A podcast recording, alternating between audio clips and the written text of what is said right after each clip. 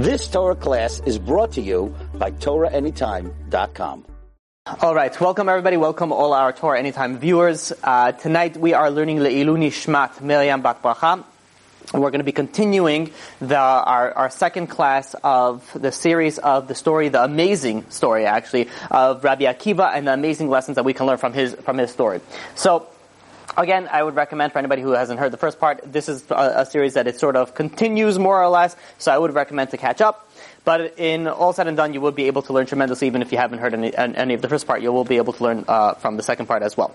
Okay, so just as a, a recap, we started off our um, last last week's class that Rabbi Akiva he started off as an ignorant, uh, poor shepherd, didn't have anything, ended up marrying one of the wealthiest daughters of the generation, uh, the wealthiest man's daughter of the generation. The wealthy man, Kalba Savua, did not was not happy with the marriage. He disowned uh, the Rachel, his daughter uh, because she married Rabbi Akiva, who was an ignoramus and didn't know how. It was illiterate. He couldn't even read the, the alphabet. So he disowned her, and she went on to live uh, in poverty with Rabbi Akiva. Rabbi Akiva went and he studied and studied and studied and studied and studied, and until he he tore everything apart until he was able to to dissect the entire Torah and really really delve into the depths of it. And he became one of the, the greatest giants that we know, um, you know, to this day. There, you know, one of the stories when we didn't mention was that uh, as as he was contemplating uh, to go and learn or go not to learn, to listen to what you know before he actually married Rachel, he uh, he saw this the, the famous story. He saw water dripping onto a rock, and the water was slowly dripping, dripping, dripping, dripping, and he noticed that the rock was slowly there was there was a crevice, there was a little hole in the rock, a cavity from the dripping of the water, and he was thinking, like, how is it possible? Water is something that's that that's mendable to whatever is in, in the container, whatever it, it's it doesn't have a form. It's you know it doesn't hurt if you if you throw uh, you know water at somebody, but yet this water was able to go and take apart the, one of the hardest substance, which is a rock. So he he thought he says, listen, if this water, which is with continuous drips, is able to go and take apart this entire rock and make a hole into it, so too the Torah, which is also compared to water, can make a hole, uh, a hole and, and penetrate into my into my rock as well. And he followed also in the same in the same matter. How did the water go? It kept on dripping, nonstop, dripping, dripping. So he too he persevered. He kept on going and going and going. When things were difficult, when things were tough, he kept on going on, onto it. The um, the, the life that his wife had to go through and had to give up was, was, a, was a very difficult one. She lived in, in, in dire poverty. And one of the things that really bothered Rabbi Akiva is that his wife, who was once such a wealthy woman, gave up so much for him, and what could he do back in return? He's not even able to give her anything. And one day, you know, he, she woke up and he saw her pulling straw out of her hair. And he felt so bad. He's like, he's like, you know, this wealthy woman, look what she did for me. And he promised at that point in time, um, uh, I don't know if promise is a strong word, but he said, he said, if, I, if God would ever give me money, I'm going to make for you, my Eshet Chayil, I will make for you a Yerushalayim Shel Zahav, a, a, uh, a um, tiara, tiara, tiara, whatever, I'm not a girl, I don't know, one of those crowns. That is a, um, a, a, a, picture of the, what's actually a carving of the, the city of Yerushalayim, which is the, the old city of Yerushalayim today. So, when, uh, when, when he made up with his father-in-law, and which actually when his father-in-law made up with him, and he went and this, uh, and basically, you know, removed the vow, he gave him right away half his wealth. So Rabbi Akiva instantly became a very, very wealthy man. And the first thing that he did was he went and he and he uh, and he made for his wife a Yerushalayim Shel Zahav, a city of gold, and he was able to uh, put her as, as a crown. Now, um, Rachel, his wife, actually had to go through a lot in order just to survive. And it is said that she even had to go and sell her hair. To, in order to just survive and put some food on the table, she had to go cut her hair and she had to sell it. So, um, during this time, Rabbi Akiva became extremely, extremely popular. And, you know, the Chachamim, everybody knew his standing, his, his tremendous uh, um, righteousness and, and the wisdom that he had in the Torah, that it, the, it literally spread to the four corners of the world. So much so that if somebody was, uh, let's say, traveling, and during, during back in the day over there, uh, well actually everywhere, was very dangerous to travel. There was always higher robbers in the ships, and you had pirates, and you have very, very difficult situation to move from one place to another, unless you're in a large caravan and you have a, um, you know, a strong amount of, of people.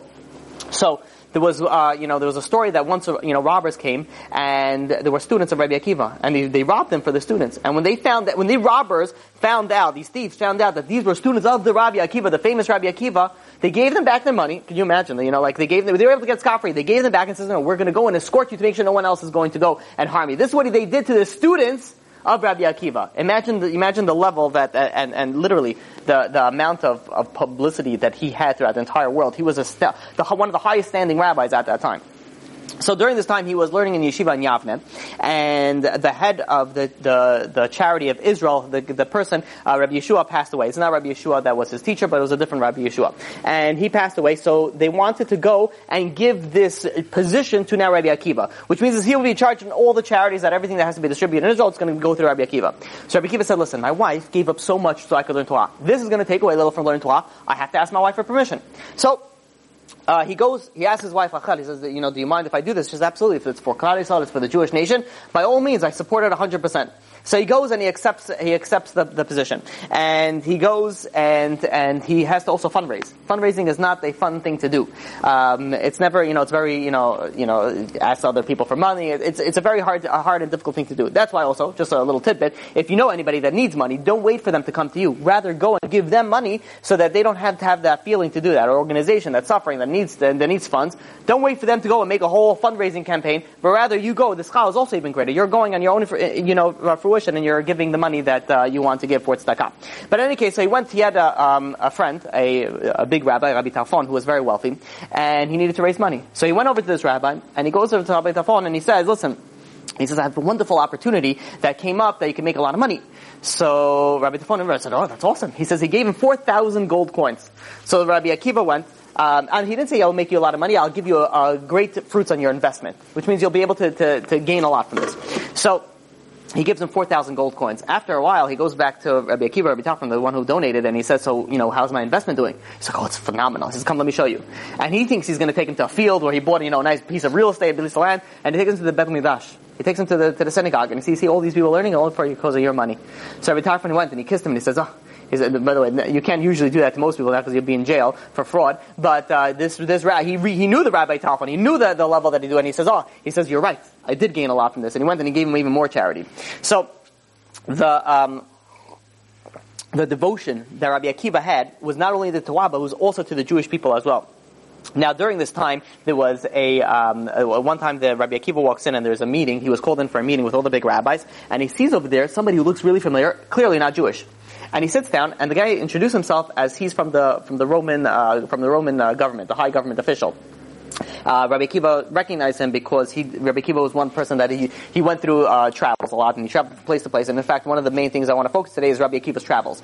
And so he went and and he says he says, listen, gentlemen, he said I was sent here by Flavius Clemens. If you guys don't remember, Flavius Clemens, who was ones we spoke about in the first class, he was um, he was somebody who who in fact saved Rabbi Akiva when Rabbi Nachum Gamzu went over there with the with the dirt, and he was very close to the emperor. He was actually a close family relative of the emperor, and he had a strong liking to Rabbi Akiva, and he had a strong liking to Judaism as well. Um, I guess if you, if you want to know the lineage of what was going on, I guess it's good to know. So you had uh, people remember Vespasian. He was the one who put the siege around Yerushalayim. Then he had a son Titus. Titus was the one who destroyed the second Bet Hamikdash. Titus had a brother Domitian, which is the current emperor at this point in time. He was the one that became emperor after Titus died. Remember, he had that fly in his head, and he uh, you know ate it apart. So he had that. Now Vespasian had a, had a brother. And that brother had a son, which was Flavius Clemens. So you see, this Flavius is also that. And who did Flavius Clemens marry? He married, um, uh, you know, Vespasian had a, had a daughter, and that daughter had another daughter, Domitilla, which was where then went and married, um, um, he married uh, Tit- uh, Flavius Clemens. Okay, so so it's a pretty close knit uh, uh, circle going on here. But we see over here that Flavius Clemens was very close to the to the Roman um, to the Roman government. And in fact, we'll soon see that he was uh, potential to be next in line to be emperor. So um, this this uh, this Roman government official says that was, I was sent here from Flavius Clemens to tell you about the situation that's going on in Rome. He says it's not a good situation at all. He says that you know Domitian, this guy is crazy. This guy's off this rocker. He says uh, you know like uh, he, he, makes gods. He was he's very into the, the ancient gods of Rome, and he he puts himself as a god himself, and he also put you know his father Vespasian a god, his brother Titus a god, and he forces everybody to worship these gods. But at the same point in time, he also makes fun of these gods. He says, this guy's a flip-flopper. Even, they tell us that even another crazy story. says he, he found a liking to a certain woman. So he had her husband murdered, so she'll become available, and then he'll be able to marry her. But he had a husband murdered, but he never ended up deciding to want to marry. He sort of left her. Well, you know, what this guy doing? And then he made up some crazy rule. of is not allowed to marry this, you know, whatever, a whole, a whole uh, thing. And he says that the problem now issues is that this, besides um, his his craziness, he also had a hatred for anybody, um, a personal vendetta against anybody that didn't believe in his gods. So he had the philosophers, were atheists or whatever they were, they didn't really believe in all the gods. He had a very and he pushed them out. And now the, the issue that he was coming to the Jewish nation was, first of all, we know the Jewish nation don't follow the gods of the Romans. And to make matters worse, the, a lot of Roman officials were actually learning about Judaism and were like, hey, this makes a lot more sense than, you know, bowing down to Jupiter, which is just a planet. You know, things just made more sense. And many Roman, not just regular Roman officials, the high elite Roman officials, um, the noblemen and the noblewomen, they went and they started converting to Judaism. So he saw this as a threat. Not, not only a threat because they converted, but also the Jewish nation was a threat to them. So, the, he was, uh, so, so the warning that this Roman government was, was giving, this official was giving, he says that the, there's a potential that he is going to put out a decree all Jews, to annihilate all Jews, like you know Haman al which didn't happen yet. This is already be, uh, which I'm sorry, which happened already before. So the um, so so they the messenger said he says the reason why I'm coming here is I came on behalf of Flavius Clemens. He said that you should a start fasting to pray to your God, and B, he wants you guys to come in the, you know, a few uh, um, of the select of the Chachamim, the sages, he wants you to come in to discuss the matter in person and discuss with his friends also to see what if anything could possibly done. So they decided that they're going to go. Rabbi Akiva was going to be part of that of that journey. It was going to be Rabbi Yeshua, Rabbi Elazar ben Azariah, Rabbi Gamliel, Rabbi Akiva. All all went to this on this journey. On the way, they stopped by the the holy temple, the holy temple to pray, but it wasn't a temple anymore because it was destroyed. So now it was just the you know Kotel Ma'aravi, the western wall was the only one that's standing. So they go in there and and you'll see how Rabbi Akiva, no matter what the situation is, he always sees the good in things. They they go and they see the temple. Well, they see the temple in ruins. Now we go into the temple. You know, you, you go into the temple area. You're supposed to, you know, rice kriya. You're supposed to rip a little bit because you're mourning it because the temple was destroyed, and people cry because the temple was destroyed. Imagine how hard it was for people that lived through the temple. They saw the temple when it was when it was you know high in its standing, and then they saw the destruction, and they're coming back to see just a bunch of you know rubbish and, and garbage everywhere, and piles and, and animals going in and out of it. So the chachamim saw it and they started crying. But yet, when, when did they start crying? When they saw a fox coming out of the Kodesh HaKadoshim. The holiest of holiest, when, the, when the, only the Kohen Gadol is allowed to enter inside there, they saw a fox just, you know, roaming in and out. So all the Chachamim, they started crying. Rabbi Akiva was smiling. So they look at, you know, they're crying, they're looking at Rabbi Akiva and they say, Rabbi Akiva, why are you smiling? So he replies to them back, he says, you know, my dear sages, why are you crying? He says, what do you mean, how are we crying? He says, we see a place where, where, the, where only the Kohen Gadol was able to go in, and now we have a fox just rolling in and out of it. We shouldn't cry? And Rabbi Kiva answered, that's exactly why I am laughing and why I'm smiling. He says, he says there's a, there's a pasuk in Yeshayahu that, that uh, puts two different prophecies together. One from Uriah, one from Zechariah. And they're two not in the same time. One was from the first temple, one was from the second temple. And he said, why are these two together? It doesn't make any sense. There are two separate time frames. Rather, the reason why the Pasuk is putting them together is because there must be a link, a connection between these two, um, between these two, excuse me, prophecies. Must be that they're, they're, they come in hand in hand. Now, what is one prophecy? Which was the Brad prophecy, was a prophecy where it said that the, temple mound will be like a forest. And we see that, you know, came true. Like a forest is just walking, you know, a, a fox is walking in and out without any problems. But at the same point in time, the other prophecy says that the, the, you know, the Yerushalayim will be rebuilt and you'll have people that were walking with canes, which means they're old people walking in the city and children will be playing in the streets, means it's going to be rebuilt at one point. Now why are they connected? It must be that they, they have something together. It says just like now, I see that one part of the prophecy comes true. So now I'm happy because I know that there's a second part of the prophecy is going to come true as well.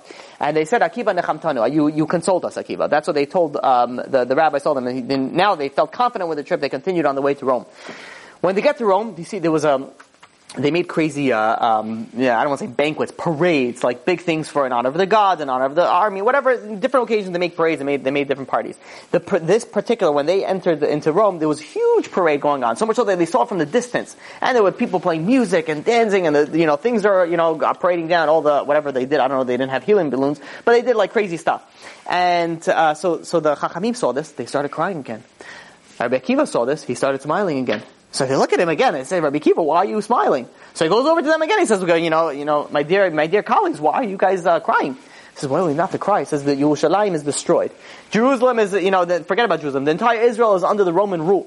And now we look, we look at these Shaim, the people that are going and they're serving Avodah Zarah. They're actually doing this parade for Avodah Zarah. They're, they're constantly doing, they're sinning against God. And look how they're getting rewarded. They're living a life of peace, of happiness, of prosperity. He says, and we shouldn't be, uh, we shouldn't be crying. So Rabbi Kiva says it's exactly why I'm laughing. He says if you look how God pays uh, the people that are sinning against Him, he says Kal v'chomer, imagine how much He's going to pay to the people that are going to listen to Him. So the payment is not in this world, the payment is in the next world. Again, the rabbi says, Akiva nechamtanu, Akiva nechamtanu, you have consoled us. We see how Akiva looked, Rabbi Akiva looked at, at his outlook in life. One of the ways in how he became who he became. So, uh, while this uh, parade was going on, or a day or so afterwards, there was uh, the Roman, this Roman emperor. To tell you a little bit more, this Domitian, how how uh, crazy he was. He um, he invited a bunch of his top government officials, and he was known to like just like uh, kill, you know, government high government officials like that, like oh whatever, you know, doesn't like the way you look at him, that's it, head off. So they they come in and they they cut they have the, the, invitation. The invitation says do not bring any servants. Usually you come, you know, you show your your your status. You come with your servants. You come there and you know they sit behind you. It says you're coming alone. So now they're starting to get scared. Like why why all of a sudden does the crazy emperor want us to uh, come alone? So they walk in alone and they get they let into this room. And then they started getting even more like like scared because they see this room is the entire everything is draped in black. The chairs, this, you know, the chairs are draped in black cloth. There is a lamp that hangs up, it's like a three prong lamp that's meant for burial. It's hanged up, you know, hung up on top of them. And uh, they sit down in their appointed seats, and now they're like, okay, you know, this is it. You know, he's coming to kill. This is like, you know, everything here hints the burial. And then a bunch of servants walk in. Each person gets their own servant, and they're like dressed like we, you know, like ghostly, and they perform this like ghastly, you know, dance in front of these people, and they're like, you know, every time they're, you know, the heartbeats are starting to go faster and faster and faster, and they're like, okay, you know, just do it already, you know, like the suspense is killing them. So, uh, you know, and then they get served. They get served food, but what do they get served? They get served leftovers. It's like that's it. It's done poor the people that are that are that that die, they're the ones that you serve them the, the leftovers, the people that are about to die. While they're eating the, these leftover foods, the emperor walks in, sits down amongst them, and also eats leftovers. He then he doesn't say anything. He then turns around to them and he says, "No, that I could send of you each to your grave if you go against me." This is basically, this is a message. And you could get up and go home people, you know, the, they were shaking. They ran, they ran right out there. The next day, the emperor, being that he felt like it's a little bad that he scared his, you know, high government officials, he sent them each a present. Each servant that served them was them to, theirs to keep. And not only that, all the dishes that they use are also theirs. Obviously, you're eating by the Roman emperor. You're not eating, you know, the, you know, plastic or porcelain or you're eating from like solid stuff. So he gave them uh, that as a as a gift. But still, didn't stop for people to, uh, you know, from him from killing other people. If, if a fortune teller goes and, and says like, oh, this person's gonna be the next emperor, guess what this Domitian did? Right away, instantly, kill him. Says no chance. I don't think any chance. He goes and he kills him. So, this is the time period, this is the time frame was when Rabbi Akiva and, and, and, and the Chachamim go into and visit the, um, Rome at this point in time. So they go right away. Obviously, who are they going to go? They're going to go to Flavius Clemens, the guy who, who invited them, and uh, the, they get in, they go right to Flavius Clemens' house. They open up. He welcomes them very. He welcomes them. as You know, he says, "My friends and my teachers," and then he starts explaining to them. He says, "You know, I'm calling you my teachers because me and Domitilla, my wife, we decided we're going to convert." So Rabbi Gamaliel says right away, he says like, "Oh no, hold." You know, the conversion is a big thing. You got to think about that thing. You, you got to think about that decision really carefully. So you could keep the Sheva mitzvahs b'nei Noach. Keep the seven mitzvahs b'nei Noach. Don't, don't steal, don't murder. You know, the, keep the judicial system. Don't blaspheme God. The, you know, the basic seven rules of no, don't eat a, um, a, from a live animal basic laws of Noach, and you can have a share in the world to come. Says it's very difficult if you're to come to to uh, um, to the Judaism. Meanwhile, they're getting served from his wife and the servants. They served him uh, fruits and vegetables. And the the Flavius Clemens says, it says, "I know that you're not going to eat by my house." Because while you should know that my entire house is already kosher, you're already kosher, this entire kitchen, everything was kosher.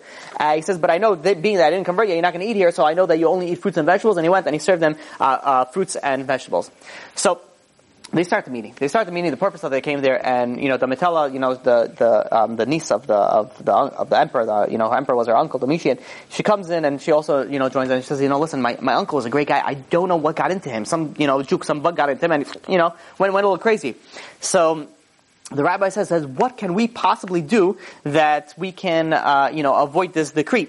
So they said, you know, to be honest, we don't know. This guy is, he's not going to be appeased. And in fact, if you go and you try to befriend him to try to make him, the, the way that he used to do it is, is that before he would kill somebody, he would make them believe they're their best friend. He would treat them like the top guy. That's how people already started realizing that if he treated you well, know that you're next on the list to get killed. It says that we don't really know what to do. It says you can't go befriend him because then he's probably going to just, you know, befriend you and then kill you. And you can't, you know, there's, and it says the only thing that we could possibly think about is have him disposed to, and you know by by having him assassinated. So the rabbis were not, you know, and this is listen, that's in that's God's, uh, you know, that, that's in God's hands. That's not in that's not in our hands. But uh, um, and they were trying to discuss other things of what possible things to do. Meanwhile, the um, you know uh, Flavius Clement says, "Where are you guys staying?" And they said, you know, they didn't, you know, figure out, they figured out one of the Jewish people in the, in the area, they're going to go stay by them. So Flavius Clemens says, no, no, no, that's dangerous. Says the emperor is going to see a bunch of Jews coming in from Israel all of a sudden, you're going and you're visiting. He says, that's dangerous. He says, I'm going to put, I'm going to put you up with one of my, one of my friends. Right? And he had a, he had a very, very high government official, one of the highest sen- senators, very close to the Roman emperor, where the name was Nerva. And he says, you're going to go and I'm going to arrange to him. He calls his, his servant, uh, Stephanos, which was one, uh, of his closest servants. And he says, bring them to Nerva and, and with, with this message. So, they go and they decide they're going to, uh, you know, I guess wrestle a little bit, go to, to Nerva. So they go into, um, they go into into uh, Nerva into the to one, to one of the senators, and he welcomes them, you know, kindness and warmth, and he says, "Yeah, of course," and he puts them and he puts them up. In the middle of the night, that night that they came, Nerva was woken up. One of the servants of the of the um, Roman uh, emperor wakes him up and he says, "There's a secret meeting right now." It's like the middle of the night. It's like crazy. It's like, wow, why, you know, must be some crazy emergency. Wake him up middle of the night. But then, you know, he starts getting. He's like, you know, he's like, what's the coincidence? All of a sudden, he's calling me in right when I'm hosting some Jews. So, you know, and he started getting really nervous. This is probably the reason why he called me in. And uh, you know, to make it the matter is even worse, the second that he gets in there, who does he see already sitting there? Flavius Clemens. He says, "Oh, there we go." He says, "That's it," and his heart is pounding. He says, "That's it. I'm done." They're waiting over there, but as they're waiting, for more people are showing up, and he sees the entire council coming up there, so which sort of like calmed him down a little bit, but still gave him a real big shock. And everyone's like, "Why is emperor calling us?" And they're like, "We have no idea." And like they're sitting around like I guess in the you know waiting area before the for the emperor to come. And uh, while they're sitting, they see there is uh, you know a bunch of servants come in carrying huge fish, huge fish right past by them. They're like, you know, it's pretty late for you know ordering fish, but all right. And a half hour goes by, the emperor comes out like a you know really serious face, like really downtrodden, you know white, like like a like something terrible is on his mind. And the emperor says, says, listen, so my gentlemen, my dear friends, it says, I, I, you know, I apologize for waking up in the middle of the night, but uh, there's something that uh, came in that has to be discussed tonight. Cannot wait till the morning. So they're all like, well, it's crazy. Like, what's Roman? You know, is the, the empire falling apart? Like, what's the big deal? What's the big news that you know that he's so serious about it? So he says, um, the emperor goes and he and uh, and and he says, he says, you guys saw that big fish? And they were like, yeah. Says, you know, there was a fisherman who caught his biggest fish in his entire life. And it really bothered him. You know, he said he wanted to, he couldn't eat it. He didn't want to sell it. He wanted to do something for the emperor. So he decided to give it to me as a gift, uh, you know, to show him my, uh, you know, his appreciation of the, uh, you know, of me running the government. And he brought me this tremendous fish, but I have a huge dilemma on my hands. Says, I don't have a plate big enough for this fish. And it says, that's why I called you tonight. Should I create a new plate that's big enough for all this fish? Or should I cut the fish up and put it in a bunch of smaller plates? And then he goes, and you know, the people are there. Obviously, they're not putting it. They're like, "Are you, are you, are you serious? Is this guy?" He's like, he's like, "This guy's called his rocker." Uh, but obviously, they didn't. They put it on the show, and they were like, obviously discussing it, like, "Oh, you know, this really, you know, you're right. It's serious matter. It's of course very important to this." And they came to the conclusion, you have to get a bigger plate because it can't. It's not nice to cut in a fish. So he says, "Thank you very much," and he sends them back. That was the big, the big news. But that actually affected the Jewish, uh, the Jewish Chachamim, the sages, because when he came back, and the next morning he said, listen, he says, I know that had no effect and no bother, but he says, that scare last night scared me. I don't want any, I don't want to risk anything. The emperor is crazy. I don't want to risk any other idea that there's a Jew hosting my house. He says, I'm sorry. I would love to keep you here, but you guys are going to have to find a different location. So they said, fine. They didn't mind it. They rather stay by Jews anyways. They just did it out of honor of Flavius Clement. So they said, by all means, fine, no problem, we'll go.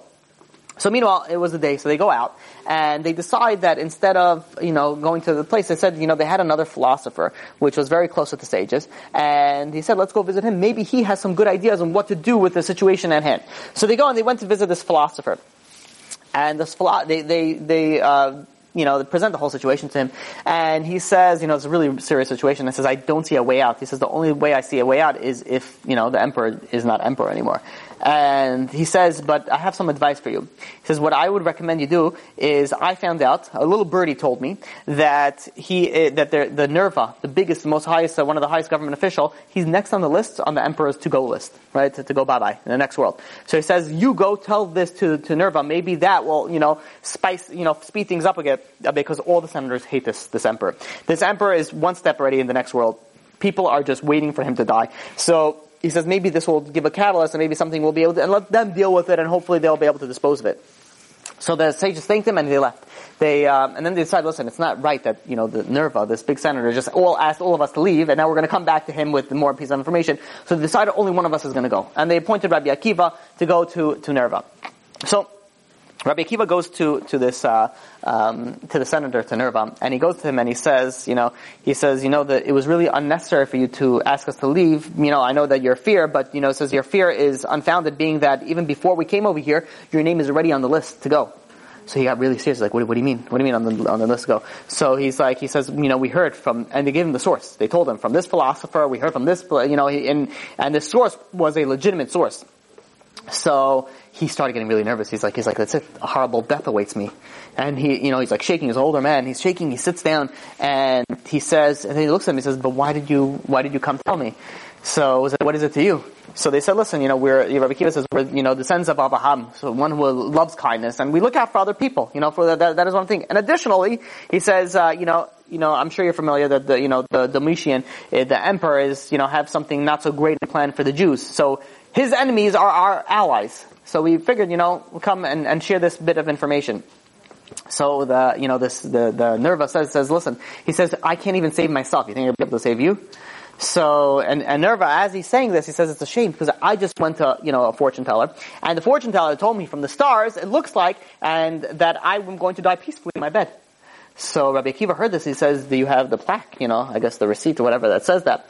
And he pulls out. He's like, "Yeah, yeah, I have it." He says, "He says it's perfect." He says, uh, "Domitian, the, the emperor, is a very superstitious man. He's crazy into the stars, crazy into anything that's fortune teller." He says, "You let him know that. Let him know that you got a fortune, that you're going to die peacefully in bed. This is going to make him abandon his idea." And Nerva says, "I was like, wow, says that is a genius idea. It's amazing. I didn't even think about that. But thank you very much." And he says, "You should know that if it does help me, I'll find a way to repay you." So the very same day that Rabbi Akiva met, you know, met with uh, Nerva, he was called. In, they were called in for another secret meeting with uh, the senators with the emperor, and the emperor, uh, you know, um, you know, comes in, and he right away he started be, becoming very friendly to Nerva, as as was his custom, because he was next to go. And Nerva was very, very, you know, the solemn face, very sad, very depressed, you know. The, and he says, "says My dear friend Nerva," he gives him a big hug, you know. Says, he says, "What's going on, my favorite senator? Like, why, what's, why are you so down?" And he says, to be honest, you know, I, I, I went to a uh, fortune teller and he told me, and he pulls out a plaque, you know, he says, well, you see, look, he told me that I'm going to die soon in, you know, in my bed. And he says, says, can I, can I take a look at that? And he looks at that and he, and he inspects it and he says, yeah, it looks like he was right. You know, he's like, you are going to die peacefully in your bed. And the Nerva knew the emperor very well and he could see that he already dismissed it from his mind to kill the, you know, Nerva. So he sort of, um, relaxed. So they call a meeting together. Everyone settles down and the emperor comes starts with his with his agenda. The agenda is he says he says gentlemen he says what should one do if one has a um, you know a uh, uh, a painful abscess, a, a, infection, if I may, on a foot, and it's going to spread to the entire body. Should he wait till it spreads, or should he go and he should he cut it off? So one of the emperors, uh, you know, one of the advisors, they, they, were there. They were like, "Listen, obviously, you know, you're talking in riddles, but the right thing to do is to amputate, so you could save the rest of the body." And he says, perfect. He says, that's, that's exactly going to be my next point at hand. He says, the Jewish nation, he says, the Jewish nation is a threat to our gods. It's a threat to our survival. He says, you know, they don't worship any of our gods. My, and he says, you know, my, his father, Vespasian, he went and he subjugated them. Titus went and destroyed their temple. But it's still, they're still practicing as Judaism. They're still, they're not giving up. And he says these are people that are that are sucking the you know the, the, the ability of the whole world to go and, and embrace our gods. So he says I, have come to the thing that I want in 30 days time to come in with a, a, uh, a decree to go and annihilate and destroy the entire Jewish nation. First person to stand up, he says Flavius Clemens. He says, you know, Emperor, my dear Emperor, he says, uh, um, allow me. And before he even is able to finish, the, the, Emperor shuts him up. He's like, you know, like puts his hand down. He says, uh, he says, listen. He says, you shouldn't really be talking. He says, you know, I hear your association with these uh, rotten, you know, Jews. He says, I know that you're, you know, if you weren't my close relative and you weren't married to my niece, you would have been long gone. He's like, sit down, little man. You know, and you know, Flavius Clemens goes and you know, not able to say anything, sits down. Nerva goes and he stands up. He says, figures, you know, he has to pay back. And he says, um, and he says, you know, starts off, you know, great and most powerful emperor. And the emperor stops him also. He says, didn't you, uh, want to die peacefully in your bed? He says, why don't you, uh, why don't you also, uh, sit down? so he, you know, they sit down. And he looks around the room and he says, you know, I take it that I'm not going to have any, because it has to be passed by the Senate, the, the bill. And one of the ways that the, I guess the legislations worked over there. So he says, you know, I'm assuming I'm not going to have any problems. I'm bringing this meeting together so we will have this, uh, uh, wouldn't be any problems when I present this to the, um, to the Senate. And he put an explicit warning, explicitly looking at, at uh, Flavius Clemens, and he says, this cannot be leaked out to anybody. So, uh, if I could bother you for it, thank you. So he goes and and the the, the thing the, the meeting ended. Who did Flavius Clemens go straight to? Right to the Chachamim, and he said, and he said, thank you, and he sent them the message, and he says, you know, it's getting closer. You got to do something. Start fasting and start praying. Start doing. And uh, the realize this, and they start fasting. They start praying. They start, you know, uh, um, doing everything that they can for tshuva and coming closer to God to hopefully avoid this decree. So 25 out of the 30 days already passed. There's five days left. And Flavius Clemens' uh, wife, uh, Domitilla, goes over to him and he says, uh, "You have to do something. You have to do something. The whole entire Jewish nation is going to be annihilated." So he says, "What am I supposed to do?" He says, "I tried. I can't. The guy doesn't let me." So she says, uh, you know, there was a rule that if the that if someone from the Senate was not around, they cannot pass anything until, let's say, a person died.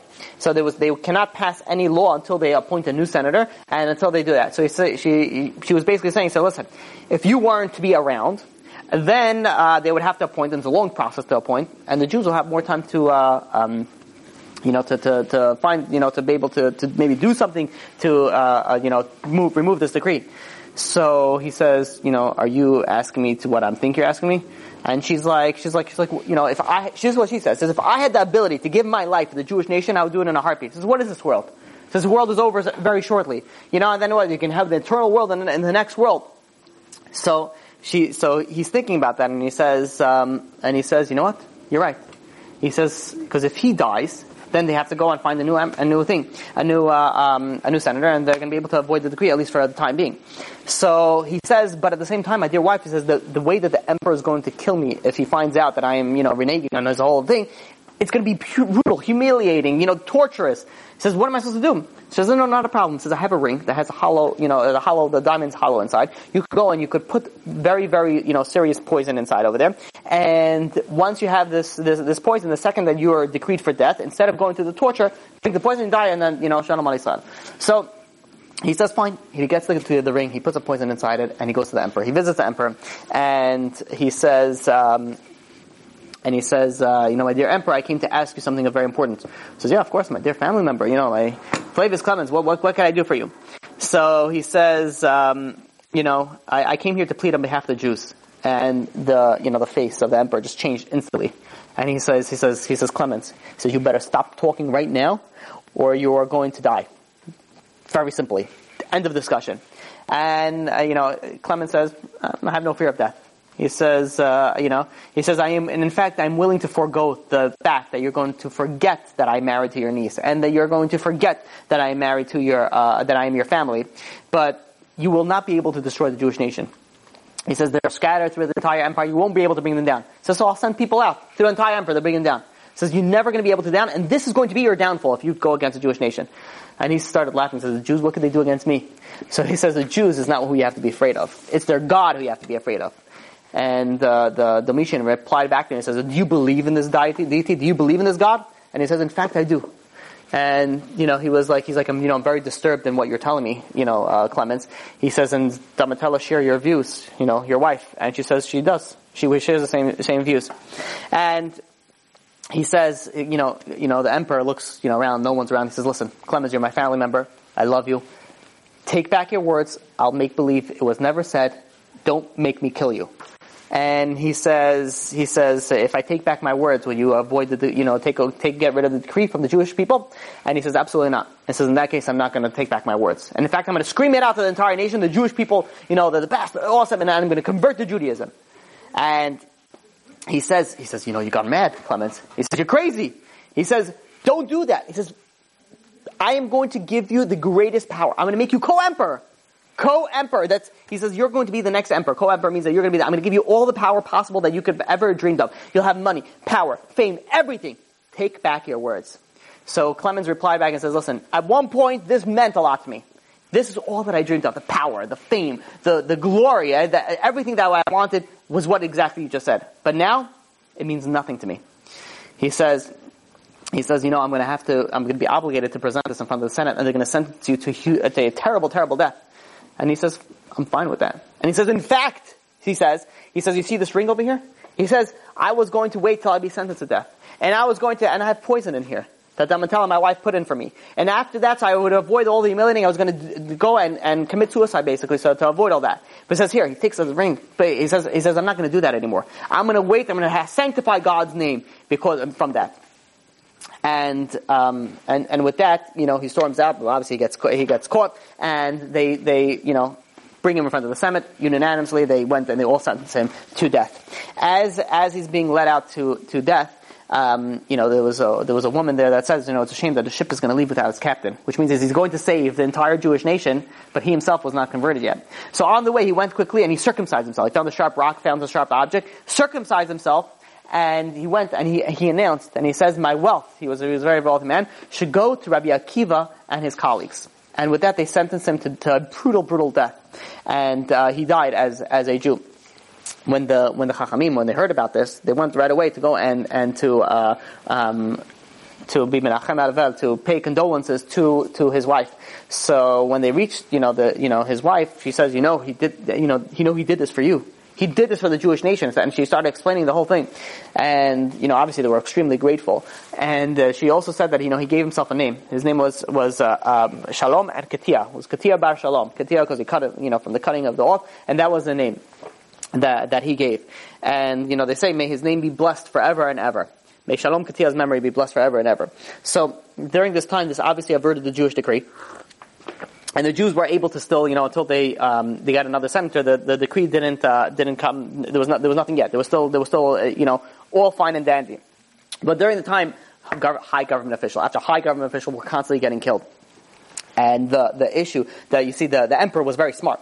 What he did was, is he went and he paid the, the, the soldiers very, very high amount of money. Because he knew that he's going to have enemies in the high government officials. So he wanted to make sure that his servants and his, and his soldiers liked him. So the common people, he treated them all with greatest respect, so they all, you know, had his back. But at the same point in time, they went and they, um, and, and he treated the high elite very, very bad because he didn't want any competition, anybody to try to, uh, take away anything from him. So he he was um, you know he he got actually even you know more paranoid is that he wouldn't even allow his servants to be with him more than one at a time. So he, so this way, you know, because he was a very strong man, it was this way he would have only, uh, you know, one person at a time, and wouldn't be, a, you know, be able to take basically anybody on. And uh, um, so during this time when, when uh, you know, high government official after high government official all dying, they go and the, the high government officials, you know, that are around still, they said, listen, it, you know, we had it up to here, and we're done with this guy. He says we're, they were going to go and plan his assassination. And uh, they decided to think about how are they going to do. So they decided they're going to get Stephanus, which was Flavius Clemens' his, right hand man, his, his, high servant. They they called him in, and they said, um, you know, we've, you know, the, the high government official says, you know, we've come to offer you an opportunity to to avenge the, the death of your master.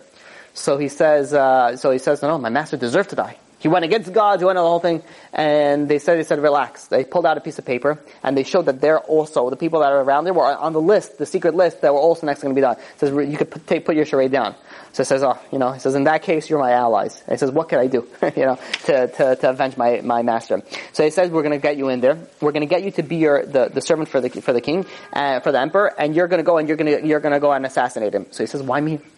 Out of everybody else. He says, because the emperor is a very, very strong man. He says, and you're a very, very strong man as well. And we believe that you're the only one, first of all, A, that the emperor trusts, and B, that you'll be able to take him on. So, they arranged it that um, that you know that that he would get into the into the, the inner chambers with the with the emperor. Meanwhile, there was a fortune teller that you know produce a fortune that somebody else is going to become that somebody not that somebody else is going to become emperor that the emperor Domitian is going to die on September 18th. So the um, Domitian heard about this right away. He calls his fortune teller. You know, and he's like, you're sentenced to death. There's like no question asked because you're such a fool. This fortune teller starts laughing. He says, you can sentence me all you want. I read the stars. He says, they, they say my death, I'm going to be torn apart by a bunch of dogs. So the emperor was very, he's like, oh yeah, I'll show you. He says, you to burn you at the stake. And he says, right now, we're not waiting even. He says, go and, and set up an, a huge uh, fire. And they set up this huge fire and they tied him onto the stake and they started, uh, they, they lit it up and he started burning.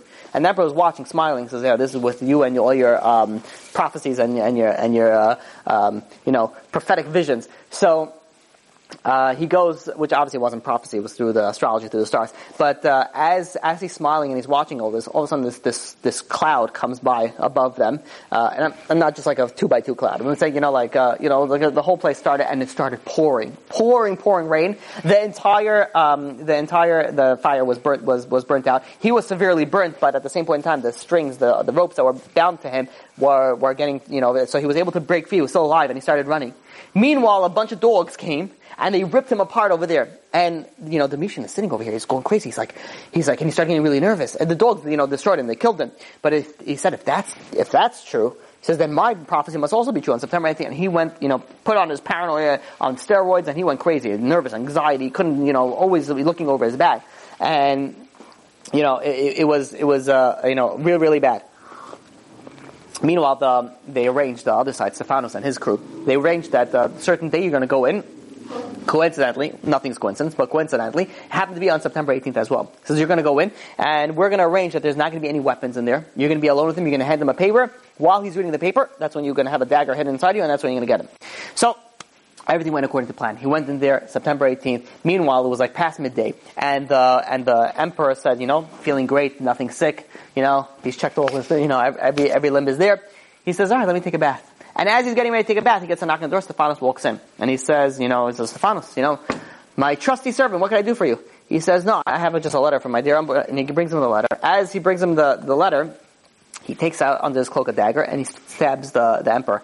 The emperor, you know, you know, feels obviously that he gets stabbed and he starts, tries to grab the knife. But after that, they appoint him as the, as the emperor. And the first, one of the first things that he did was he went and he uh, first of all invited the sages Chachamim back to his uh, to his uh, empire and uh, to the capital, and he he he he uh, minted a coin. On the coin, it said in Latin, it says the accusation against the Jews are canceled. To know that everybody knows that as that it's all been canceled, and he showed them. He also he put a palm tree, which symbolizes Judaism. He put things that that you know very very obvious that, uh, um, and he was actually very good for the Jews. However he didn't uh, rule for for a long time, maybe a year and a half or something, maybe a little bit more than a year and a half. Uh, that he ruled, and and he was followed. He actually adopted, he didn't have any children. He adopted a person by the name of Trojan, uh, Trajan. I'm sorry, Trajan. Trajan. Um, he, uh, you know, after after he was sort of became also like a co-emperor, and then he became emperor after Nerva's death he uh, took over as the empire. Now, the um, you know Trajan, this Trajan did not have a good liking towards the Jews because when he was 16, his father put a siege around this Jewish, Jewish uh, uh, city, and this Jewish city was very, very strong and fought back, you know, fiercely at this at this Roman army, and his father and him, you know, they, they suffered tremendous losses in the army. So he always had a dislike towards the towards the Jews. It's Rabbi Yeshua ben Hanania. So um, Rabbi Yeshua ben Hanania, let me tell you a little bit about Rabbi Yeshua ben Hanania. He was a very he, like the stars. He was a, a expert on the stars. He, um, you know, one time him and Rabbi Gamliel were traveling, and Rabbi Gamliel, you know, they all pack provisions. You know, you don't now you go and you know you travel, so you have hot food delivered to you, and you have you know over there you have to bring whatever food that you are, and you know there's no kosher menu. You can you know ask for the glatt menu. So uh, they go and they pack their own thing, and the trip took longer than expected. Rabbi Gamliel packed his regular bread. Rabbi Yeshua he packed bread, but he also packed, packed flour and dough. So when Rabbi Gamliel, the, the trip took much longer than expected. And Rabbi Gamliel went and he says to Rabbi Shua, do you mind sharing with me your, your provisions? He says, yeah, absolutely. I, I, brought more on purpose. So he says, how did you know? How did you know that the trip is going to take longer than anticipated? It never usually takes this long. So Rabbi Yeshua, who was a specialist in astrology, he knew a lot about the stars, said there's a certain star that every 70 years it travels through the through the system, and um, the it, it confuses the sailors because they and, and, it gets them it takes them off track because they, you know, they, and I knew that according to my calculations, the star is supposed to happen now, and I figured because of that they're going to get taken off track because that's how they used to navigate, and then it's going to take some time, so I figured I planned in it uh, accordingly. Incidentally, the, uh, there is a, um, you know, in uh, the year, uh, the early 1700s, there was a person by the name of Edmund Halley. He uh, later went and he, uh, I don't want to say found Halley's Comet. He Halley's Comet. Halley's Comet is something that comes every 70 years, and he called it Halley's Comet. There's a rabbi, chief rabbi of Prague, Rabbi Rappaport, that's uh, also in the in the in the um, early 1800s, about a about a maybe 70 years after after after Edmund Halley. He went and he proved how Rabbi Yeshua's star was actually that Halley's comet as well. He went and he was able to, to, to, prove it as well. So in any case, this is this is Rabbi Yeshua. So Rabbi Yeshua, um, one time there was a, a, let me I have to give you now a different background. The way that they used to decide a new month was they used to see a the, first of all the month uh, the Jewish month goes by the lunar calendar, which is every roughly 29 and a half days. So they would make a calculation, a rough calculation, but at the same point in time they needed additional because the calendar wasn't perfected. They needed an additional thing which they would see. Would they had have two witnesses go and look at the new moon. Once the witnesses come and they see the new moon, they see the, the, the first new moon, they go and they testify in front of court, and because of that, they go and they institute a new month. This, this is very, very important in Judaism because it tells us when Yom Kippur is, for example, when Pesach is going to be. Because if let's say the, the, they come in and they, if let's say they're lying, and there's false witnesses, which which there was, then it would make Yom Kippur on a day that's not Yom Kippur. So people will be carrying on a day that's not that's not Yom Kippur, that's uh, Yom Kippur, and fasting a day that's not Yom Kippur. So it's obviously it's it's uh, you know it's tremendous. Uh, that has uh, uh you know tremendous uh, you know results and influences that these these uh, these uh witnesses would have to the to the Jewish calendar. And what they used to do, so how, let's say they would come in the Jews, two Jewish witnesses will come in. How would they get, you know, there's no email. They can't be like, okay, everybody, you know, send out a quick SMS to everybody, all the big people. Tell all your congregants that tonight's Rosh Chodesh. How would they get that? So they used to have mountains. And on the mountains, they would have people stand there and they would light fires.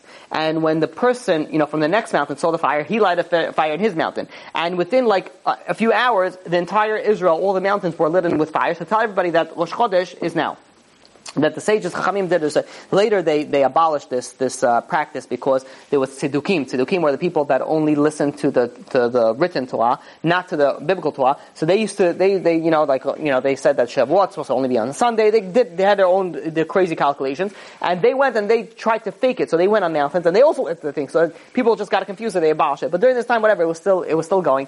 And uh, so there was two witnesses that come in, and they say that you know there was a Rosh Chodesh. Uh, they, they saw the new moon.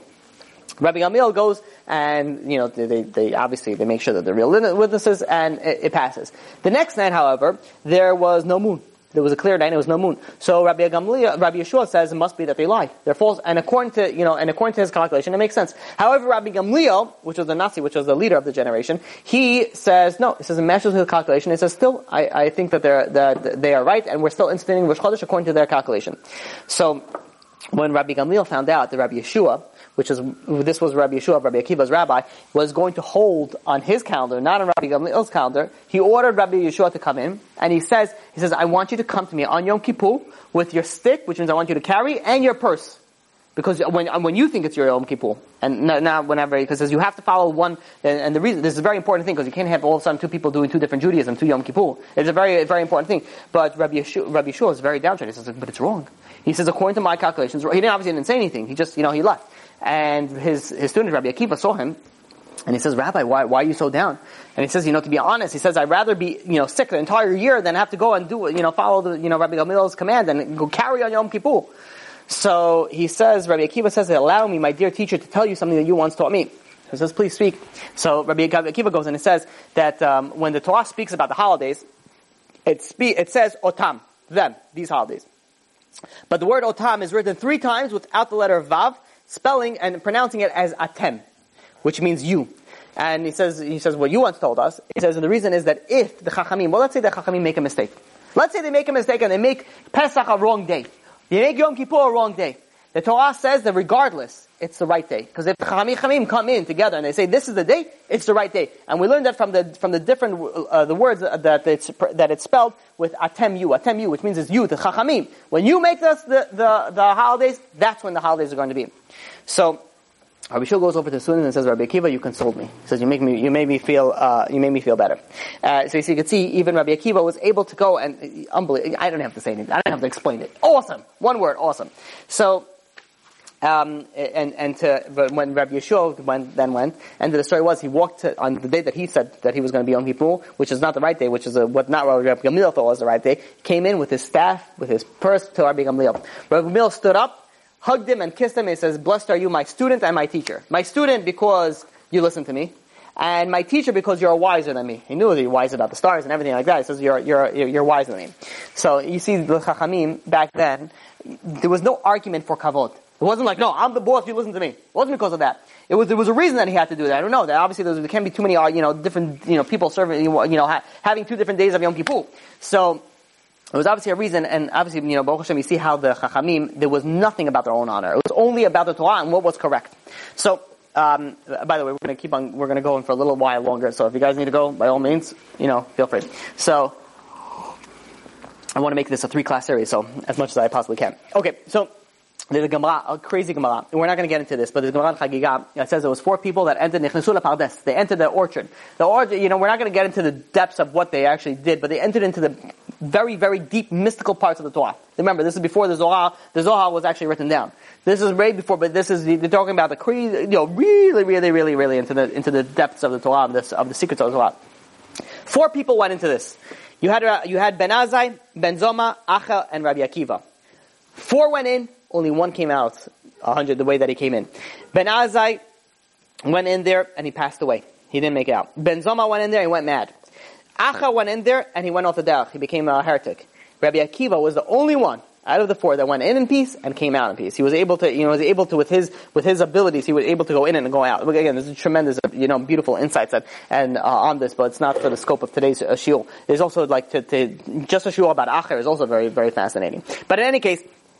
Rabbi Akiva, you could tell that his knowledge was, was all over the Torah, and we spoke about also his knowledge was in medicine and science and astrology and mathematics, everything. He, he learned from everybody, and he and he and he uh, um, you know used the, this knowledge for the good. And in fact, when he used to go to like these certain towns, he used to actually prescribe medications. And again, there wasn't prescription, but he actually says, this is going to be good for you, this is going to be good for you.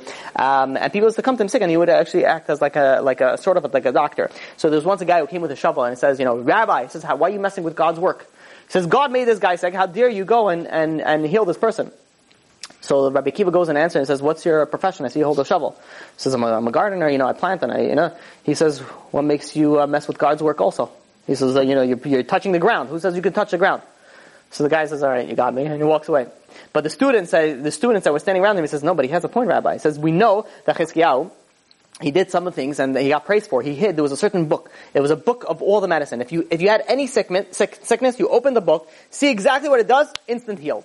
Chizkiyahu went and he hid it. Why did he, why did he hide it? He hid it because people stopped relying on God people have to realize that if something bad happens, you have to do an introspection. You have to look into yourself. Why did God cause this to me? Obviously, you go and, and, you know, you have to do what you have to do, but at the same point in time, you should always look about why bad things happen. Why? What's the reason for it? So, the, um, so, so people, when they had this book, they didn't even bother looking bad. They were like, oh, forget it, let's look at the book. What do we got to do? Alright, do this, one, two, three, take this, the, the, uh, these concoction. They would drink it, and they would become completely healed. So Chizkiah went and he, and he hid it. So he says, he says, Rabbi says, maybe in the same case, says, that's why you shouldn't be also healing people. Let them go and do an introspection. So Rabbi Kiva said, says, no, listen, he says, you know one reason why Chizkiyahu hid, hid the book, but there's another reason why he hid the book as well. He says uh, that our people that are the, you know, as, as a, as a society, and not even a society, as the, as a human race, they constantly change over time. There's different era, the, the era changes, there's, um, you know, the, the people, they live longer, they live shorter, the, the things are changing in the world the medicine that worked back then wouldn't work anymore. So that's why Chizkiyahu also Chizkiyahu hit it because it wouldn't work anymore. The people's changed, the metabolism changed, their, their everything everything changed. Everything would not work the same, and that's also why he hit it. But absolutely, says we know that God gave the, the power for the for the doctors to heal. And people are supposed to go and go to the doctors to heal it. But at the same point in time, you're right. You have to go and do an introspection. You have to realize why God caused this sickness uh, uh, to you. So, the um, like we said before, the um, the the the new emperor Trajan, he went and he imposed heavy taxes. He hadn't had a dislike for the Jews, especially about what happened with his with his children. So he imposed a heavy tax for the for the Jewish nation. And there was word going around the Jewish nation that it was crazy that they wanted to to, to usher a rebellion. They wanted to get the rebellion, get him get him uh, off it. All the Chachamim met and they said, "Listen, it's not going to work." He says the Jews are going to die if they make the rebellion. It's not going to work. We have to wait for the, you know the next redeemer, which is Mashiach. We cannot go and do this. So Rabbi Kiva made it his mission to go and travel around the world, and he literally, you, you see his travels, he went all over the place. Wherever there were Jews, he traveled. And traveling back then, you know, wasn't like, you know, alright, let me take a first class trip to, you know, to wherever I need to go. It's dangerous on the seas, you know, chances of survival are slim. And he went and he, and he traveled all over the world with the Jewish nation, uh, where, where the Jewish people lived, and to warn them, especially under the Roman rule, do not rebel. Do not rebel, it's not going to end well. So one of the places that he went to was Alexandria. Alexandria was in Egypt. It was named after Alexander the Great, and it was a, a very, very uh, huge Jewish community. In fact, it was a very, very famous um, Jewish synagogue over there. This is the famous Jewish synagogue that if somebody, uh, it was so big that the Chazan, when he would when he would pray, the people couldn't hear him at the other end of it. There was a, somebody had to raise a flag and went to say Amen, went to say Amen Yehei Shmei Rabba. That's that's how huge it was. Tens of thousands of people were able to fit into this place. It was a very, very large, magnificent. Uh, there were very wealthy Jews over there. And um, so Rabbi Kiva goes and he makes a visit over there to Egypt, over there to Alexandria to go and warn them, do not rebel. But when he walks into Alexandria, what it shocks his mind. He says, these Jews look exactly like the Greeks. And he notices, no Shabbat, no kosher. They're, they're like, like, what's going on over here? What? So he goes over to the leader of the generation leader of generation was a very, very wealthy man. He gets to, to his house and he sees, you know, this guy is like a Roman palace he has there. Like it fits for, for royalty. And he comes inside and he gets, you know, he looks at the walls, like, you know, Rome, uh, Greek poetry, you know, arts and, you know, hanging from the wall walls. Where's this from? You know, where, where, where, what's going on over here? And he walks into this thing and he sees this, like, middle-aged man reclining on a couch, eating, like, reading this Roman book, you know, eating, eating, uh, grapes. And he says, ah, oh, Rabbi Akiva, you know, says, oh, your name has traveled throughout the entire world. My dear Rabbi, what, what gives you, uh, the pleasure for posting you, the big, the great Rabbi? So he says, you know, I came here um, because uh, even before that, he says, "Come, I'll go and I'll and I'll feed you some food. We're going to have a nice meal, and you tell me what it is." Rabbi Kiva, right away, you know, doesn't play any games. He says, uh, he says, "Unfortunately, I'm not going to be able to eat any of your food." He says, "With all this going around over here, I doubt your food is kosher." He says, "I'm not touching any of your food." He comes into this guy's house gives him musal like the way he's supposed to give musal. You know, not scared of anybody. So he comes in, he says, he says, I don't understand. So you come to my house to insult me? He says, this is why you traveled around to come here and insult me? So Rabbi Kiva says, no, to be honest, what a reason why I came here for was I came here to tell you that, you know, I know the taxes are extremely high, the Roman government, and there's word of rebellion. I came here to tell you, do not rebel. It is not what the, you know, you should not do it. This is what you should not, you should not be doing this at this point in time. But now that I came here, I see where's Shabbat, where's where, what's going on over here, and I have another job, and that's the job of tocha. I have to rebuke you. I have to rebuke you and the entire thing. But you know, so he went in, and, and Rabbi Akiva was such a good orator. He spoke so well and fluent Greek that you know he was you know like he tried to you know like so this guy tried to talk him, but Rabbi Akiva like answered everything he went like you know right back at it. He's a very very smooth talker. So he says uh, he says listen he says you know we, we, we, you know, we follow God. You know, we, we still believe in one God. We don't follow, we make fun of the Roman, Roman God, the Roman, uh, gods. He says, uh, he says that's nice, but what happened to all the rest of the Torah? He says, no, over here, we're liberal over here. You know, we, you know, we're up with the times. He says, listen, Rabbi, you know, we do Judaism to a certain extent, but you know, things, times have changed. You know, we're modern. So, he says, uh, he says, uh, you know, there's no such thing as change in the Torah. The Torah is the way it's supposed to be. So he says, he says, listen, he says, you know, your views are different than mine. This is what he tells Rabbi Kiva. Rabbi Kiva looks at him and says, says, there's no different views when it comes to these things in the Torah. He says, there's only one view and uh, there's only the Torah. And so he really puts uh, this, the, the leader in the generation in the corner. He says, Rabbi, fine, Rabbi, what do you want me to do? He says, the rabbi says, I want you to arrange a whole meeting with the entire, with the entire town. I want to speak to them.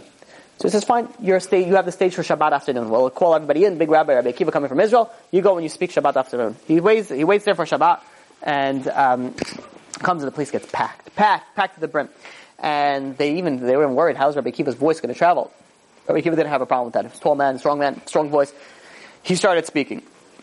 And he started giving them strong musa. He started bringing them stories from Nineveh, from a, from a place that is wicked. And he says, I've come over here from, from, eh, from, you know, to warn you guys you guys are heading down the wrong path and it's only a matter of time before divine punishment will come to you. He says, I'm, war- I'm warning, I'm begging, please come back to Torah. And he gives, and he gives a strong, we don't have time to go through the whole uh, thing, but he brings in the story from Nineveh, how this, this non-Jewish, non-Jewish nation went and, the, and Yonah, the prophet, went over and, and rebuked them and they went and they did tshuva and they got saved. So to you, even though that you went so far out from Judaism, come back and you too will be spared and people were, you know, he was a great orator, a great speaker, really touched their hearts, and really, you know, they started crying. They said, Rabbi, please, please stay with us. Tell us, teach us what to do. But the leaders of the, the community, they had other plans. They went over to the rabbi and says, nice speech. He says, but you're, uh, you know, you're going on our territory. He says, you're either going to leave or we're going to make you leave says because this is not this is going to infringe in our territory. We live we like the way we live right now, and I guess the people weren't strong enough to fight up against these people, and they basically pushed Rabbi Kiva out. And uh, you know, so Rabbi Kiva was preparing for his trip back home to to um, to Eretz Yisrael, and he knows great day, beautiful day. So he went out to a ship. It was actually a ship that was, uh, I believe, was the living papyrus, uh, which was like a paper parchment. And he goes and he sets sail. And being that he also is, he has the wisdom of the sailors of the sea, which we spoke about in the last class also, he always asked that, anywhere that he was, he always found out the knowledge of whatever that person was. And he noticed in the distance was a very small but dark cloud. And he goes over to the captain and he says, you see that cloud over there? He says, doesn't look too good. I think we should find a, you know, find a dock and, and wait it out. So the guy, the captain looks at him, and start, looks at this, you know, Jewish rabbi, you know, big, you know, bearded guy. He's like, he starts laughing. He says, Judean. He says, you think you can tell me how to run my ship? He says, that's nothing to worry about that. I've been sailing the seas for plenty of time. Don't worry about that. And he says, we're going to continue on, on course. So um, they, uh, you know, as true to Rabbi Akiva's worries, he goes in and he sees this, you know, this this cloud, and it gets closer and closer, and then a you know waves start coming up high, and this crazy storm breaks uh, breaks out, and so much so that the actual the ship breaks, the ship breaks, and people get scattered, people are you know throwing over, and Rabbi Akiva only survived, but he was able to float on a piece of floating you know material that was from the ship, and he was able to float to a nearby um, a nearby um, uh, island. While he was, and when he finally, um, when he finally landed on the island, um, he right away, you know, he, he, you know, recuperated a little bit, and he right away made his way back to uh, to Israel because he heard from the island that everybody heard that he was on that ship, and the ship crashed, and everybody died. So because they saw the floating debris, so they sent word out that Rabbi Kiva didn't make it. So he says, your, you know, your whole family, your whole students, your, your whole yeshiva is probably mourning for you. So he set sail right away, went right to to uh, to his hometown. Right away, he went straight to the Bet Midrash and people were like mourning for him. And then he, in walks in Rabbi Akiva. So he explains them the whole situation, but then they said, you know, like, look at that. You just answered a question that we had. Because we had a question, you were gone. We heard that the ship died, but we didn't see your body. Nobody saw your body. So we had the question, is your wife allowed to go and remarry now, or because, you know, we heard that you died. But now that it shows us that we could see that even if we hear somebody dies, we see that we cannot allow an aguna, somebody who's not a wife, who we don't know the status of her husband, we cannot allow her to get married, because we don't, just like you said, so chazaku we were able to, um, you know, to, to get this, uh, and that's why they made a decree nowadays. That's why if you, if a man is missing, you have to actually have witnesses or, or, you know, to hire power uh, that is definite that this person is no longer alive. Because if, let's say, he's still alive, then she gets married, she's a, she's a married woman. Married, you know, being, and if they have a children now, they're mamzarim. So a, there's a big, uh, big problems like a result uh, in this. Meanwhile, the, um, as much as as uh, as Rabbi Akiva tried, the the rebellion went out, and the rebellion went out, and it did not work well, just like Rabbi Akiva, you know, thought it wouldn't. and the blood flowed. The entire Alexandria, the part of Egypt, it was it was demolished. The big synagogue, the big famous synagogue, was destroyed. The river, the, there was a river of blood from the woman, men, women. No one, no one got spared. And you know that you know Trajan, you know the end wasn't so good for the for the Jews um, under Trajan's uh, rule. Which, by the way, look at look at what Rabbi Akiva is going through in his life, one after another. You know, keep on going down. There's going to be another one afterwards, Hadrian. Meanwhile, the well, speaking about him, he is the next emperor. Trajan, uh, you know, died, uh, you know, a while after that, and and Hadrian was, became uh, the new the new emperor. The uh, in the beginning, Hadrian was actually quite favorable towards the Jews. Maybe about ten more minutes, we should be done. Uh, Hadrian, maybe even less. Hadrian was was actually uh, um, very favorable to the Jews, but that was in the in the beginning. The now I have to share with you this, so being that it's getting late, I want to. This is um, the you know Rabbi Akiva, the way that when he learned, he always went and he always like asked his rabbis, no matter the situation, he always went and he asked them, you know, questions or, or so that he could learn, uh, you know, even, they were traveling once. Oh yeah, this would work, thank you. He was traveling once and, uh, he was actually, they were actually buying with Rabbi Gamliel. They were buying, um, meat for his, for his child's wedding. So Rabbi Akiva went and Rabbi Akiva started asking him a question. Listen to this question. It's like a riddle. It's amazing. Um, he says, uh, and the Rambam, I'm going to explain to you how the Rambam explains this question because the question is so hard to even understand. He says, and I'm not going to tell you the way that it's phrased in the in the in, the Gemara because that is even even harder to understand. I'm going to give you the easy translation and see if you can still figure it out. Rabbi Akiva goes to Rabbi Gamliel. While this is what they're doing while they're shopping for for meat, and he says, "What's the story if a man sleeps with a single woman who is at the same point in time his sister, the sister of his father, and the sister of his mother?" He says, he says, what's, which means is, is he liable for each, for each, for each, uh, you know, thing, or is it all one and, one and together? But that's the question that he asked. So Rabbi Gamaliel, obviously also very sharp, says, oh, we never had that case, but he says, well, we're li- he's liable for each and every one. But now let's try to explain that case, because it's phenomenal. So let me repeat that again. A man sleeps with his, with a single woman who is his sister, the sister of his father, and the sister of his mother. So how is that possible? Look at the brilliant mind of these chachamim and how they work. So watch this. So, um, okay. So there's a guy, right? This is a guy who is going to be this M over here, and whoever's listening just online, I'll speak it out so you don't have to actually watch it. This is the M. This is the man. He goes and he has relations with his mother. Okay? And from that, um, he has two kids. Right? We'll call her girl one and girl two. Then, this guy goes and has relations with one of his daughters right? It's very hypothetical. This is not a real case, but this is a hypothetical thing. But look, so he, this guy has relations with one of the daughters, and he has now a son.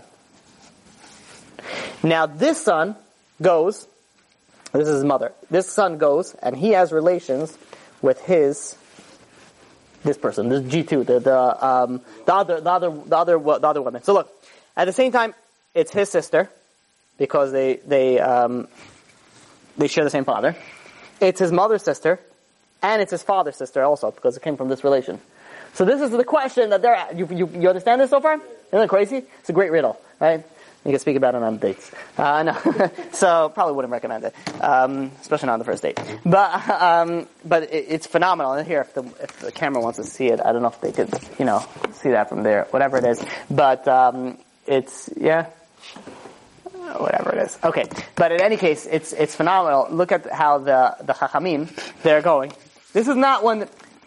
I have to sit over here, a quiet classroom setting. We have to get this little blackboard, and I have to start drawing things, and then you're like, oh yeah, there's, oh, there it is, and that's how you get it. While they're walking, going to buy meat, this is what they're, this is the how they're how they're speaking about it. So, so you see, Rabbi Akiva went and he was learning constantly. This was his thing. This is first of all, this is a tremendous lesson. You're going, you're traveling, you're on the train, you're going to the city, whatever it is that you're traveling. You're driving a car. Learn. You learn Torah. You want to become great? Learn. Learn from the great people. Learn from the great people. You're constantly learning Torah. You're sitting there in the car. You you you you, you have a nap. You sync it up to Torah anytime. You go and you start listening to Shum. There are great speakers there. They have, they have so many, so many, so many speakers. There's so many different. You could find somebody that you're going to like. Even if you don't like one person, you'll find somebody else that you like. And you know, and also give other people chances. You never know. You might you just pick some random person. You might actually like that person. Start listening, listening to that person. So but the, the technology and the ability for us to learn Torah is always like that. You didn't have Rabbi Akiva, how was he learning? He had Rabbi Gamliel, a walking Sefer Torah, walking that with him, so he was constantly asking him questions. But nowadays, you could use this, this little, you know, devil device of a phone for either the good or the bad. You have the ability to go learn, learn, and, and you can learn constantly also with him. You're in the street, put headphones, you're learning Torah. Driving, eating, whatever it is that you're doing, walking, enjoying, you could be constantly learning Torah and you'll gain so, so much. But in any case, so, um, a short while later, Rabbi, uh, after his son's wedding, Rabbi uh, Gamliel's son's wedding, which was what he was buying the for, he uh, he got sick, and he um, until this time, people used to get buried in very very expensive clothing, and it became a very very expensive ordeal to bury somebody. Rabbi Gamliel, who had money, but he says, "I want to be buried in plain white shrouds." Tachrichim, which is nowadays what, what the custom is to do now, but no, nothing fancy, because it was very, getting very difficult for people to bury people. It was very, it was a big expense. As it is, it's a big expense. You know, a burial plot is a lot of money. So he made the decree that uh, from then on, and then people started listening, everybody was always buried in white, uh, simple uh, white uh, crowd. But shortly after Rabbi Gamliel, Rabbi Eliezer, which is Rabbi um, Rabbi Akiva's also as other is the other rabbi became sick, and people went to visit him, and you know people were there, were sitting there, were crying, and Rabbi Akiva was smiling again. So they were like, "You're like, you know, Akiva, why are you smiling? A rabbi, you know." He says, um, he says, you know, because you know, I always seen Rabbi Eliezer, and everything he touched turned into gold. He had an you know, business success. Everything was success. I was like, you know, maybe Chas Shalom, he's getting his reward in this world. But now that I see that through his, you know, through his last moments, he's actually suffering a little bit, I know that he has, he has reward in the next world. So Rabbi Elazar heard this and says, Rabbi Kiva, what, what, you know, what is it that you said? That you said? So he says, you know, you know, suffering is good. Suffering is good, Rabbi Kiva says. And he says, he says, why suffering good? He says, to atone for sin. So his rabbi goes says, do you think I sinned? Right, you know, Rabbi Akiva. So Rabbi Akiva says, only what you told me. He says, there's nobody ever that, you know, that's around, that's alive now that doesn't sin. And he says, you know, Akiva, you know, Rabbi Akiva, again, you consoled me. You uh, made me feel uh, good. So um, you can see even how Rabbi Akiva was able to go and console his um, his his uh, his teacher.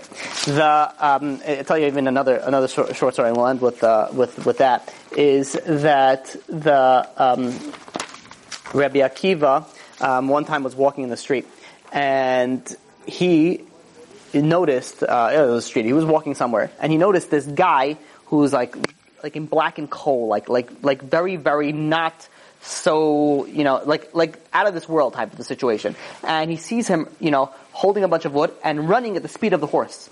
You know, like really like crazy fast. So he stops and he's like, "My, you know, my son." Is like, "What's going on? Are you? Is everything okay?" And he says, uh, um, you know, if let's say you're if it's your slave, then I'll and I'll you know purchase you. So if this is how you master, if this is how your master um, goes, and and you know, so so I'll I'll save you from that. And he says if it's if it's because you have poverty, I'll give you some money. He says, you know, so dear, I saw a Jewish guy. He says, my dear child, what can I do to help you? So he says, he says, please, he says, let me go at once, uh, you know, because a demon's going to come, is going to continue torturing me. So he says, what's going on over here? So he says, uh, you know, he's he's not in this world anymore, and because of this person who was a very very big sinner so I believe he was a tax collector. He was a very, very big sinner. Nobody liked him. consistent sins, and he is due to punishment. You know, constantly, you know, creating, um, you know, uh, you know, bringing the, the wood for his fire. And if he comes and he's late, the, you know, they come and the, the mazikim go over there, go and, and they torture him. So Rabbi Kiva says, is there anything that I can do to alleviate your suffering and your pain? So he says, yeah, I once overheard the, you know, the, the mazikim, they go and they, they said, you know, if there was, if this person, which was, which was him, says if he had a son, and his son said Kaddish for him, that would be able to go and, and alleviate him. So he says, do you have a son? He says, so this, this, uh, this man said, uh, you know, to be honest, I don't know. I says, when, I, when he passed away, his wife was pregnant, but he doesn't know what happened with that. Again, he was like in the, in the midst of the world. He wasn't in the next world yet. So, he says, okay, where are you from? And he gave him, says, I'm from this town, my name is this, I come from this town, and my, you know, my wife's name is this as well. And he goes and the Rabbi Kiva goes and he travels to his, uh, to his town. And he travels and he, says, he starts asking around for this guy. he says, what do you, you know, this guy's the biggest Rasha, biggest wicked, what do you want with him? He says, do you know, does he have, does he have a wife? Does he have a child? He says, yeah, he has a, some sort of child that's just following his footstep also. Big Rasha also going in his way. So he goes in and he meets with the son. And he meets with the son and he says, listen, he says, he says, I'm going to teach you, I'm going to teach you to say Kaddish. I'm going to teach you to say, this guy didn't even know alphabet. So he went and Rabbi, he convinced him, he convinced his son to go and, and to, and to start learning and to start, you know, learning how to read so he could go and say Kaddish for his father. And, um, he goes and he starts teaching him and teaching him and teaching him. The problem was, it was nothing there. Everything, it bounced, deflected. He had a shield. You know, bing, bing, everything, everything, everything that came, it went right out. He couldn't, couldn't uh, acquire anything. What did Rabbi Kiva, whoa, no, I tried. I tried to help really, but you know, when Rabbi Kiva tries, he tries. Not like somebody will be like, okay, you know, I'm free from 9 to 10, you know, on the Tuesday nights, you know, why don't you come over here and I'll, uh, I'll help you learn over there. Rabbi Kiva really tried. Didn't work. Didn't give up. Rabbi Kiva went and he fasted for this person. For 40 days he fasted that this, that God should open this person's mind, and open his heart so he'd be able to understand the Torah, be able to start, to start reading. And, and that worked. And that actually worked. He went and he uh, he went and he was able to to go and teach this person to say kaddish. Uh, there was a bat kol that came out and it says, you know, it says, why did you trouble so much for this person, Rabbi Why? Why? What the? And he says, this is just opposite. These are the people that you need to be troubled for. These are the people that need it. And he went and, and shortly after that, his father came to Rabbi Akiva and he says, thank you. You consoled me also. He consoled people when they're alive. He consoled people when they're dead. But he cared for every single Jew, no matter, even the biggest sinner. Even the biggest sinner, he went and he brought them back to, to, to Torah. And this is, what, this is who Rabbi Akiva was. This is what he constantly strived for. And this is why he, one of the reasons he became so great. He became the greatest. Unbelievable. The, the Torah could have been brought, uh, uh, you know, through him. So Moshe Rabbeinu. Um, but uh, shortly, you know, after that, about 50 years has passed or more since uh, Rabbi Akiva married his wife Rachel, and she became sick and uh, she became sick, and you know they realized that the time was near, and you know they brought the family together, and um, they they more you know, and and she passed away, and they gave her a eulogy. Really, you know, like you know, I really, this is a you know, Eshet Chayil. This is, was a real Eshet Chayil. What she gave up for Rabbi Akiva. And he became who he became, you know, he says, in thanks to her. But uh, as soon as he got up and recovered from the great loss of his, of his wife, he uh, suffered another tragic loss, which was the loss of his son, Rabbi Shimon. Rabbi Shimon went, and Rabbi Shimon also um, passed away. He became sick and he passed away. And during this time, he had, um, you know, a lot of people came into the funeral, and they came in to, you know, console him. So Rabbi Kiva stood up, and he says, and he says, it cannot be that it's because of me that people are coming to console me because of my son's uh, funeral. Why? Because he says, even though everybody know, even though you want to say people know me, he was humble. He says, even though people over here know me, people out there don't know me. But let's say everybody knows me. He says, the woman and the children don't know me. Why did they come over here also? And he says, rather, he says, the reason why you've come to the funeral and why there's such a big turnout was because of the honor of the Torah. And he says, I take comfort that my son, in his passing, Rabbi Akiva says, he went and he uh, brought more honor to the to the Torah. And this is how um, you know, Rabbi Akiva went, and Rabbi Akiva not only was he able to to uh, move on through life through all the troubles of the entire the entire uh, you know Jewish nation, but also through his personal troubles as well. And the Bezrat Hashem will continue next week with hopefully the the final part of it. But again, the most important thing is it's not a story. This is lessons. These are important, important life lessons that you can learn from it, and that you should strive to learn to learn from it. And Bezrat Hashem, may we all be able to go and, and actually internalize these lessons and become even a smidget of something close to something close of close, if only to Rabbi Akiva, to his, uh, you know, to his thing. Obviously, we can't even imagine, you know, coming even close to the fingernail or the dirt on the fingernail. And that, but, but still, something to strive for. But I do want to say that if somebody wants more reading on this, sources, right? I know somebody asked me for sources, so if somebody wants to do further reading on this, first of all, there is uh, plenty of midrashim, and I can't start sitting here and, and sourcing you all the midrashim. There's tons of gemarot, and I'm skipping parts. I'm not even saying all the parts because there's not enough time to go say the entire his, you know all the all the the, the things that he had in the Gemara.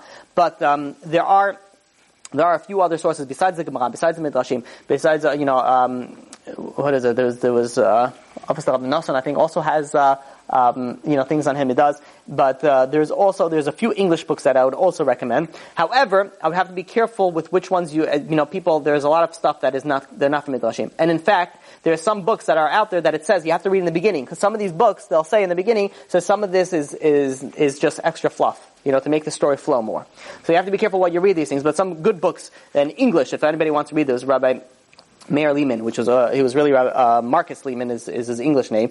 Uh, in the 1800s, wrote it beautifully. You know the, the book uh, Akiva. There was also um, um, another English book that was written also by a rabbi, and the name is and Rachel was his wife, which is also very interesting. It brings it from his wife's perspective as opposed to Rabbi Akiva's perspective. But again, you have to be careful because not everything here is midrashim. It's some of the extra stuff. I would also obviously, you know, when you when you're going through history, you always have to go quote Rabbi uh, Berel Wein which is a very famous noted historian. There's also um, another, the, there's uh, somebody who came out, with Benjamin Lau, came out with a series, uh, The Sages, um, which is a little bit of a more of a difficult read, but still has a lot of, lot of information. There's a four-volume ser- um, series that he brings out that, uh, on all the Tanaim and the Moalim, you know, about the, and it, it, speaks a lot about them. So if whoever wants any more information on that, either you can email me if you want direct, uh, you know, links of, th- of things. Uh, it was actually not links, like a link of, of where to buy the books. Uh, but these are all in English. At the Gemara and the Midrashim a little bit more difficult to find, but they're also uh, they're also over there. And I would recommend this story is so amazing. You can learn a lot by yourself. By all means, go buy out the books, buy and, and learn from it. There's really so much chizuk that you could get from these things. Any questions? No questions. Chazaku You've just experienced another Torah class brought to you by TorahAnytime.com.